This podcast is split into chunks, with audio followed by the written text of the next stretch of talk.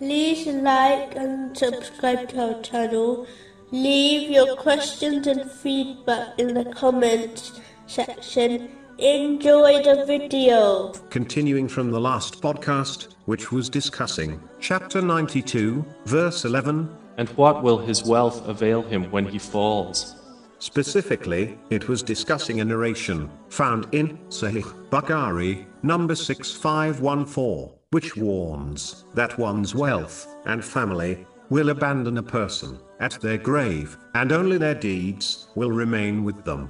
The last thing mentioned in the narration of the Holy Prophet Muhammad, peace and blessings be upon him, found in Sahih Bukhari, number 6514, is the thing which remains with the deceased, when they are buried, and will accompany them to hereafter, meaning their deeds. Each person will be judged according to their deeds, and thus they will be means for them to reach the eternal abodes of hell or paradise. Performing righteous deeds is the way one prepares for their grave, as no other things of comfort will be found there. It is the means for preparing one's eternal home in the hereafter. Therefore, this preparation should take priority over preparing for the temporal material world. A person would be labeled a fool if they had two homes and dedicated the majority of their effort on preparing the home, which they will spend less time in. Similarly, if a Muslim dedicates more time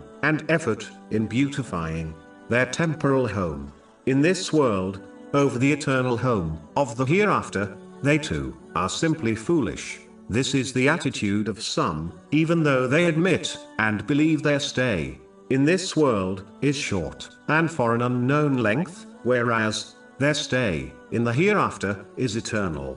This attitude indicates a lack of certainty of faith, and it is therefore vital for anyone who shares this mentality to seek knowledge in order to strengthen their certainty of faith before they reach the hereafter, bereft of all good.